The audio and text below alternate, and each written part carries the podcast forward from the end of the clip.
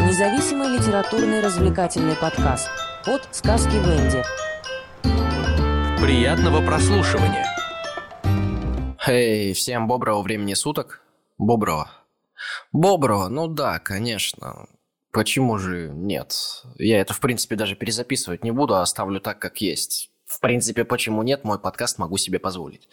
Всем доброго времени суток, вы слушаете подкаст под сказки Венди, и с вами я непосредственно, непосредственно Каха. Вот это поворот! Шучу, Венди, конечно же, Венди. Я тут с хорошей новостью. Теперь меня можно послушать не только в подкастах на площадке ВК, но и еще на Яндекс Музыке, в Google подкастах, на Сберзвуке. Да, даже там я сам в шоке был, что такое вообще есть у них. Ну да ладно. И посмотреть на Ютубе. Поэтому большая просьба ко всем тем, кто слушает меня не только в ВК и кому нравится то, что я делаю, оставляйте свои сердечки и подписывайтесь на подкасты в других площадках, потому что ну, это помогает другим людям услышать меня, познакомиться со мной – как-то так. Кстати, про YouTube. Мы там анимацию прикольную сделали для роликов. Ну, кто мы? Художник Виктория Гагаринова и я. Вот. И если вам понравится то, что там получилось по итогу, и вдруг понадобится художник, аниматор для чего-либо, то можно смело постучаться к Вике в личку. Я думаю, она не будет против заказов, потому что, ну, делает она по-настоящему крутые вещи. Э, по крайней мере, ну, мне понравилось, как бы, если бы мне не понравилось, я бы к ней не обращался, правильно? И это как бы не реклама, это так, ну, совет. А, кстати, еще про совет. Я тут недавно купил себе книжку, которую тоже хочу посоветовать. А, книга Валентины Назаровой «Перед рассветом». Самой книгой я познакомился, слушая подкаст «У холмов есть подкаст», комедийный True Crime, который ведут брат и сестра Тима и Валя Назаровы. Да, ведущая подкаст Валентина Назарова. Я уже писал в своей основной группе ВКонтакте, что слушаю этих ребят очень давно и слушаю каждый их выпуск. Вот э, все эти их шуточки про маньяков мне прям очень заходят и очень близки. В одном из выпусков Валя, или может быть Тима, честно не помню, э, сказал сказали, короче, кто-то из них сказал о книге Вали. И я подумал, решил ее заказать. Ну, в принципе, почему бы нет. И я не пожалел об этом. Сама книга, ну, как бы тоже про маньяка, ну, непосредственно, конечно, не о нем, но все-таки в целом.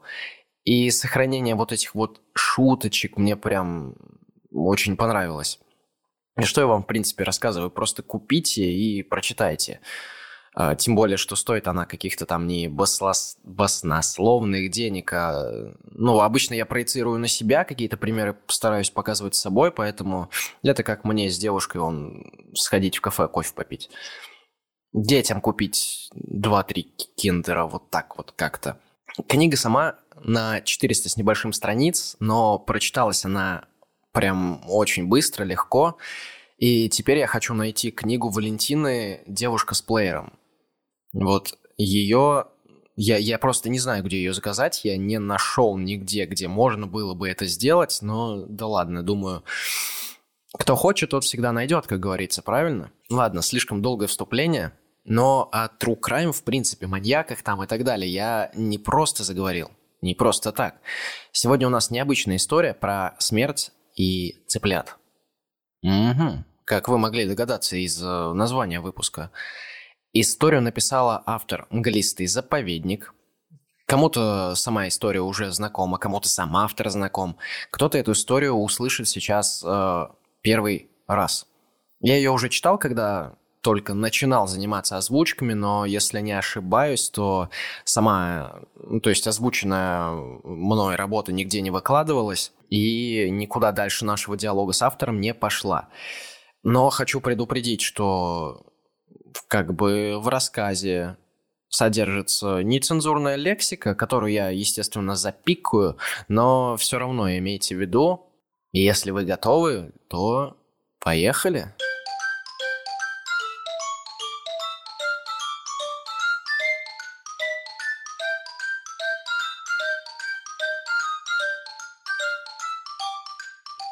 Мглистый заповедник.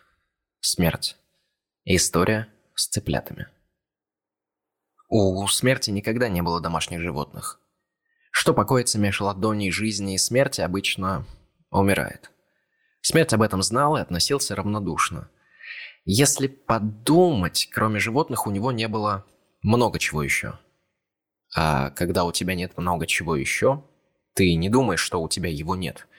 Ты концентрируешься на том, что у тебя есть. Конечно, по старой традиции у него был конь.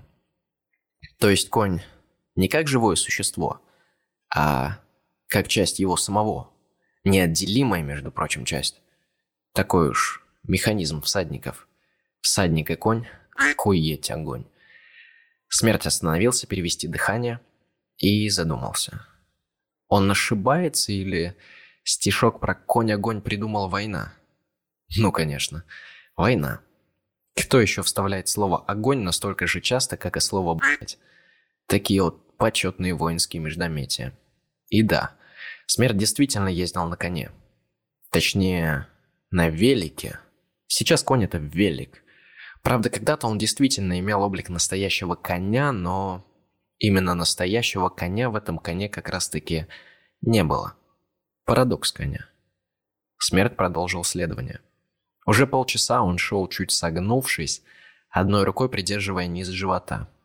Боялся, как бы из-под футболки не выпало то, что он нес. Другой держал велик. Бывший конь юлил, сопротивлялся, будто бы знал, что задумал его хозяин. Но смерть не обращал внимания и делал вид, что несет яблоки или, допустим, свежесобранные грибы – Всякое же бывает в сельской местности. Вот едешь так, едешь утречком, а тут хоба, яблочки дикие валяются. Что бы и не взять. Самое то для шарлотки. Его яблочки были холодными и щекотными. И несколько даже колючими. И в то же время они отогревались и становились мягкими и податливыми. Смерть все это ощущал, Такие не годятся для шарлотки. Смерть вообще пока не понял, для чего они могут пригодиться. И это было странно. Если даже не пугающе. Если даже не противозаконно. Смерть нес не яблочки. Смерть нес мертвых цыплят. Восемь или девять штук под футболкой. Прямо вот так, придерживая рукой, чтобы они не высыпались, из импровизированной переноски. Он чувствовал, как их маленькие колкие клювики и лапки упираются в голую кожу под тканью. И в этом было трудно признаться. Волновался. Просто адски волновался. Он зачем-то хотел их оживить. Нет, не так. Он впервые зачем-то хотел кого-то оживить. Ему было очень надо. Просто необходимо. Просто сверхценная идея засела в башке и не хотела оттуда вытряхиваться. Отчасти в его эмоциональной нестабильности был виноват война. Смерть никогда не думал кого-то выхаживать, растить и любить. Он попросту не имел права. Он же смерть. Всякие мимимишные сентиментальности противоречат его сути. Но тогда, когда они с братом последний раз контактировали, а с войной лучше не разговаривать, а контактировать, на грани ругани брат спросил, «И чем ты сейчас занят?» «Разводишь цыплят?» «Ремонтируешь велик?» Смерть никогда не ремонтировал велик, потому что велик – это конь. Видимо, война про эту особенность смертельного коня пока что не знал, и хорошо, что не знал но он спросил про цыплят. Теперь, оглядываясь на все сказанное брату и братом, смерть задумывался только об одном. Почему именно цыплята? Почему он не съязвил про укроп на подоконнике, про папье-маше и вышивку рококо? Почему цыплята? К тому же смерть вообще сомневался, что младший брат знает, как они выглядят – но... Цыплята. Он все-таки спросил про них. Так сказать, посеял зернышко в голову старшего, вечно хмурого брата. Зернышко, из которого потом вырастают всякие ебанутые мысли. Даже не мысли, а душевные порывы. И как же это, блин, мерзко. Почти насильственно. И прекрасно. Может быть, поэтому смерть полез в компостную яму за маленькими задушенными комочками. Ведь не сострадание же его туда толкнуло. Нет, только не сострадание. Тут смерть сразу бы отъехал к крыше, все-таки он чертовски многое успел перевидеть, но не разбидеть. Другой вопрос.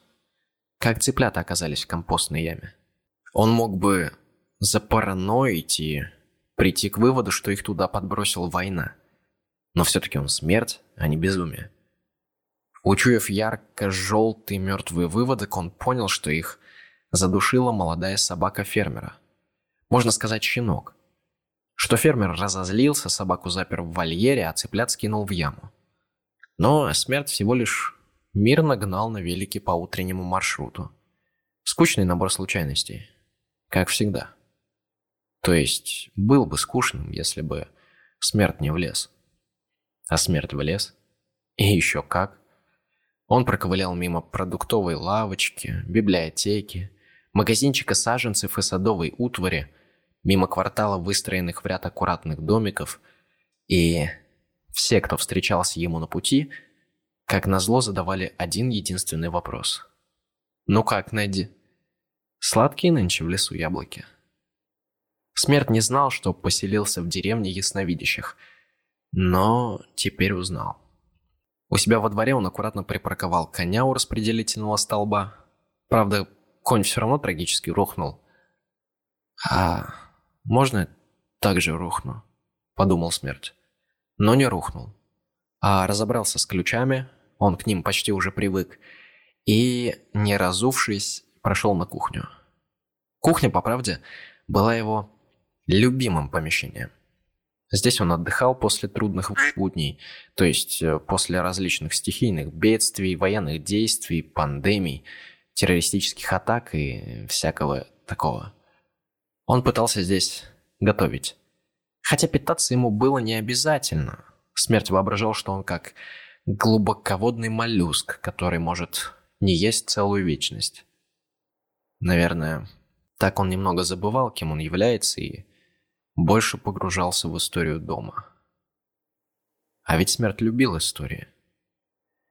На этой кухне от старых хозяев осталась целая кладезь сокровищ. Несколько штук треснутых кружек, небольшой набор замызганных сковородок и кастрюль, собрание погнутых венчиков, половников и лопаток. Здесь были маленькие корзиночки с вилками, ложками и десертными ножами – магнитная доска с э, ржавыми мясницкими тесаками, пластиковая дешевая хлебница и холодильник, увешанный безделушками. Смерти нравилось старое и пожившее. Если что-то пожило, состарилось и ушло потом с миром, ему не приходилось возиться. Он вывалил свою ужасную ношу прямо на столешницу. Посреди всевозможных баночек, мисок и тарелок. Если он позвонит жизни, она поможет? Смерть не умела воскрешать. Жизнь умела. Они вроде бы дружили. Тем более, когда-то она помогла Иисусу воскресить Лазаря. А он, между прочим, вообще человек. Окей. Как объяснить жизни, почему ему нужны живыми именно эти несчастные цыплята? «Привет, жизнь, знаешь, я тут э, подумал. Не могла бы ты воскресить этих милых птичек и наложить чит на бессмертие? Тогда я бы мог заботиться о них до, до, до скончания времен. Здорово, правда? Правда ведь? Ха, какая же туфта. Смерть опустился на стул и утерся кухонным полотенцем. Почему-то шмыгнул носом, как будто на улице дождливо и холодно. а он только что занимался гимнастикой на веранде. Теоретически можно попросить помощи у чумы, он ведь гений. Правда, у него случаются частые осечки, и он не заточен под добрые дела. Нет. Формулу-то он быстро придумает, вне сомнений. И цыплята действительно оживут. Вот только оживут они специфически. Например, из них прорастут щупальца, и они станут зомби, и будут клевать уже не пшено, а мясо. Не вариант. Вообще не вариант. Он вздохнул. У него получилось очень натурально. Так, ладно. В теории можно сделать еще одну странную вещь. Он работает со временем. Он ощущает его и в редких случаях может тормознуть и отмотать. Надо только дойти до последней точки сохранения. Надо только... Первый комочек откатился и вздрогнул. Второй, третий, четвертый. И в скором времени кухонная столешница превратилась в цыплячьи ясли. Плохо оборудованные, правда, ясли. Смерть подорвался, чтобы подхватить сорвавшегося вниз цыпленка. Типушки-воробушки. Выдохнул он себе под нос. Вопреки словам войны, жизнь не была альтруисткой. Она была огненным, яростным смерчем, потому что зарождалась везде и всегда. Даже в самых невозможных условиях. Она никогда ничего не питала. Никаких иллюзий. В ее реальности существовала только жизнь. Только безжалостное ее течение, которое она ощущала всеми фибрами своего естества. И да, она была старше смерти. Настолько старше, чтобы не думая осознать. Смерть ошибся. И еще как. Она пришла к нему на девятый день. К тому времени отсроченная жизнь в его ладонях погибала дважды. И должна была погибнуть в третий. Три дня – единственное, что смерть сумел подарить некогда умершим птенцам. Грустная отсрочка неминуемого конца. Но Почему он заново и заново откатывал птиц, искусственно приводя их к жизни? Зачем он вообще изначально их оживил? Жизнь не понимала. Она думала, что здесь закралось какое-то жуткое недопонимание. Какая-то осечка.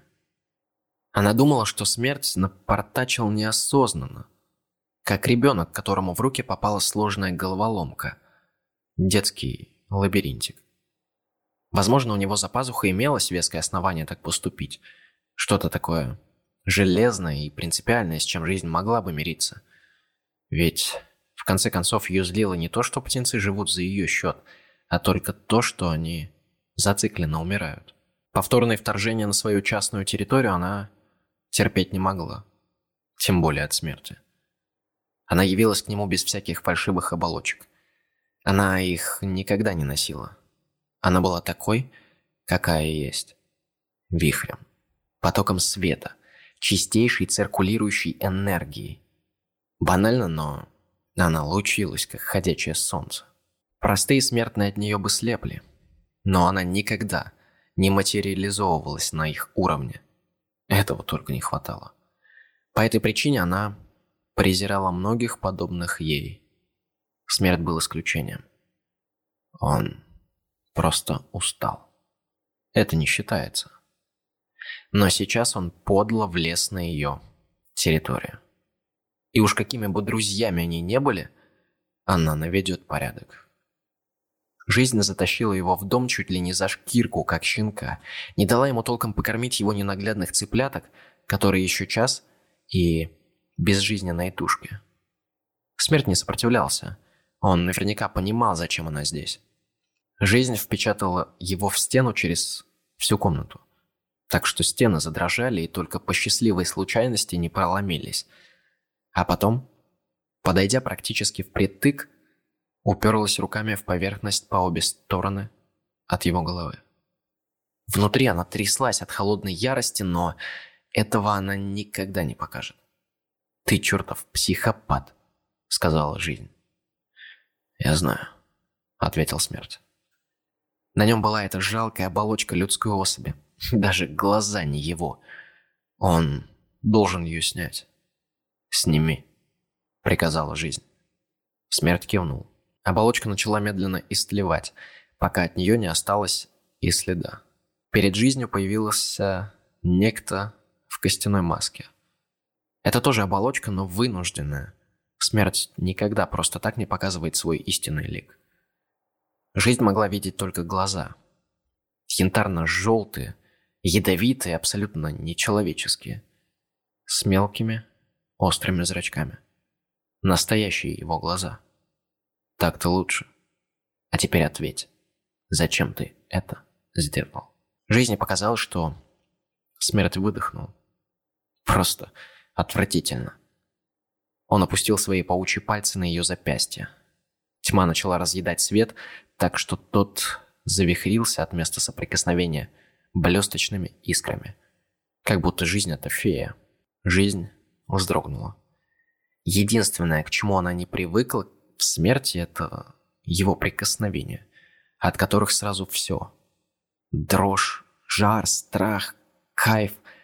Он легонько ее оттолкнул, и она попятилась.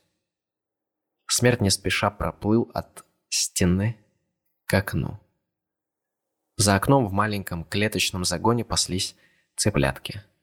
Эти глупые крошечные птички не догадывались, что их горе-спаситель сейчас клубится с густом непроницаемой тьмы и отсчитает секунды до их гибели.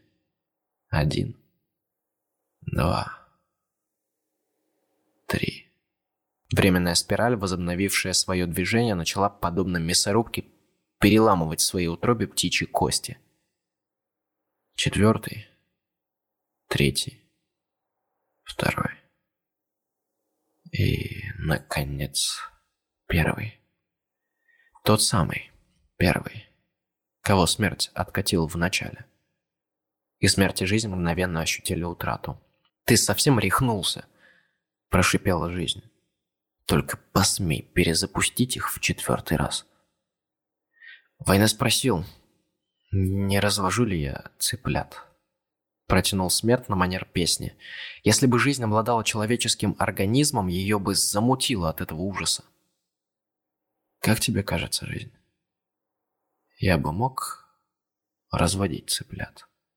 И только потому, что твой брат данул какую-то чушь, ты издеваешься над живыми клетками? Я подумал. Нет, я практически уверовал, что смогу что-то почувствовать. Ощутить что-то такое, это... Это был необдуманный поступок. Почувствовать что? Сострадание? Жалость, нежность? Что? Ты знаешь что? Жизнь. Только не говори, что любовь. Это сказочки. Нет. Мы просто боимся, что в нашем случае она перейдет на Всевышний уровень, что мы будем любить каждую кроху, каждую гребаную инфузорию туфельку и рыдать над ней же. Ты? Потому что приговорила ее к смерти. Я? Потому что привел приговор к исполнению. Смерть усмехнулся. Он отвернулся от окна и сию секунду очутился возле жизни. «Разве ты не мечтаешь, как я буду любить тебя?» — сказал смерть. Паучьи пальцы опять коснулись жизни, на этот раз лица. Легонько скользнули по нему. Жизнь заискрилась. Это невозможно. Мы не люди. Не играй со мной в такие жалкие игры. Жизнь отмахнулась, рассыпая искры. Смерть замер. Он не сводил с нее ядовитых глаз. Какие-то моменты она считала его ребенком. Но этот момент к ним не относился. Что ж, тогда я пойду играть в свои жалкие игры. Он соткал на себе человеческую оболочку. Тьмы и желтых глаз как не бывало. Обычный парень среднего роста. Надо покормить цыпляток. Добавил с теплой улыбкой смерть. Кулаки у жизни непроизвольно сжались, но она ничего не сделала. Смерть вышел, как ни в чем не бывало. Кажется, даже что-то насвистывал. «С кем я дружу?» — сказала жизнь в пустое, ветхое пространство. Чуть позже жизнь сидела в мексиканском заповеднике. Стоял период спаривания у Данаиды Монарха, ярко-оранжевой бабочки, которая находится на грани исчезновения. Бабочки мельтешили у самого ее лица, облепляли стволы деревьев, кишели под ногами. Глядя на них, жизнь усердно творила жизнь. Эти бабочки должны были выжить. Они ей нравились. Ярко-оранжевые, ядовитые, как будто что-то напоминают. Что-то такое, к чему жизнь тянулась без особого понимания, почему тянется. Тянулась долгое, долгое, чудовищно долгое время и никак не могла дотянуться. «Хм, дурашка», — сказала жизнь. На мгновение она материализовалась. Несколько десятков бабочек сгорело в эту же секунду. Когда это случилось, смерть закапывала цыплят. Он делал им настоящие могилы на заднем дворе. У каждой свое имя. Жизнь не знала, а ведь он дал птичкам имена. Смерть привык к своим утратам, забирать тысячи и тысячи жизней за секунды и минуты – его работа. Однако он почувствовал утрату жизни. Утрата жизни несколько иное. Она не умела плакать, но плач – это ближайшее, на что походила утрата жизни. Смерть упал на колени. Он не завтракал, но он достаточно прожил среди людей, чтобы его вырвало от внезапно скрутившей боли. Именно. Да. Так и есть. Смерть испытал боль.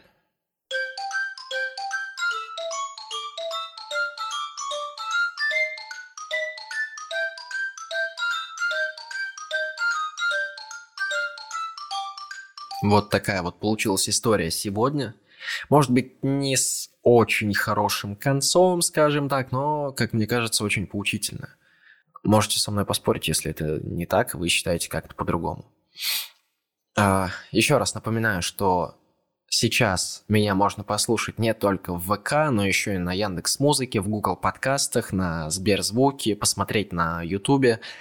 И всем, кому нравится то, как я читаю, то, что я вообще в принципе читаю, а, всем, кому нравится мой голос и так далее, оставляйте сердечки на площадках, на которых вы слушаете меня – это будет и очень приятно, и очень полезно для меня.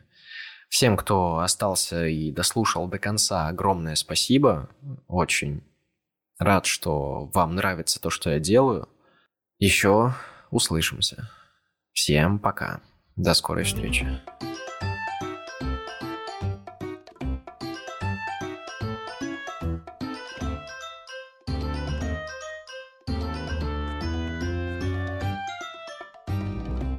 Если вы сами являетесь автором и хотите, чтобы ваша история, сразу с оговорочкой до 50 тысяч символов, была прочитана мной в рамках данного подкаста, смело пишите мне в сообщение группы ВКонтакте под «Сказки Венди», либо же на почту, которая будет указана в контактных данных с пометкой «В работу». И присылайте файлы в формате Word или PDF.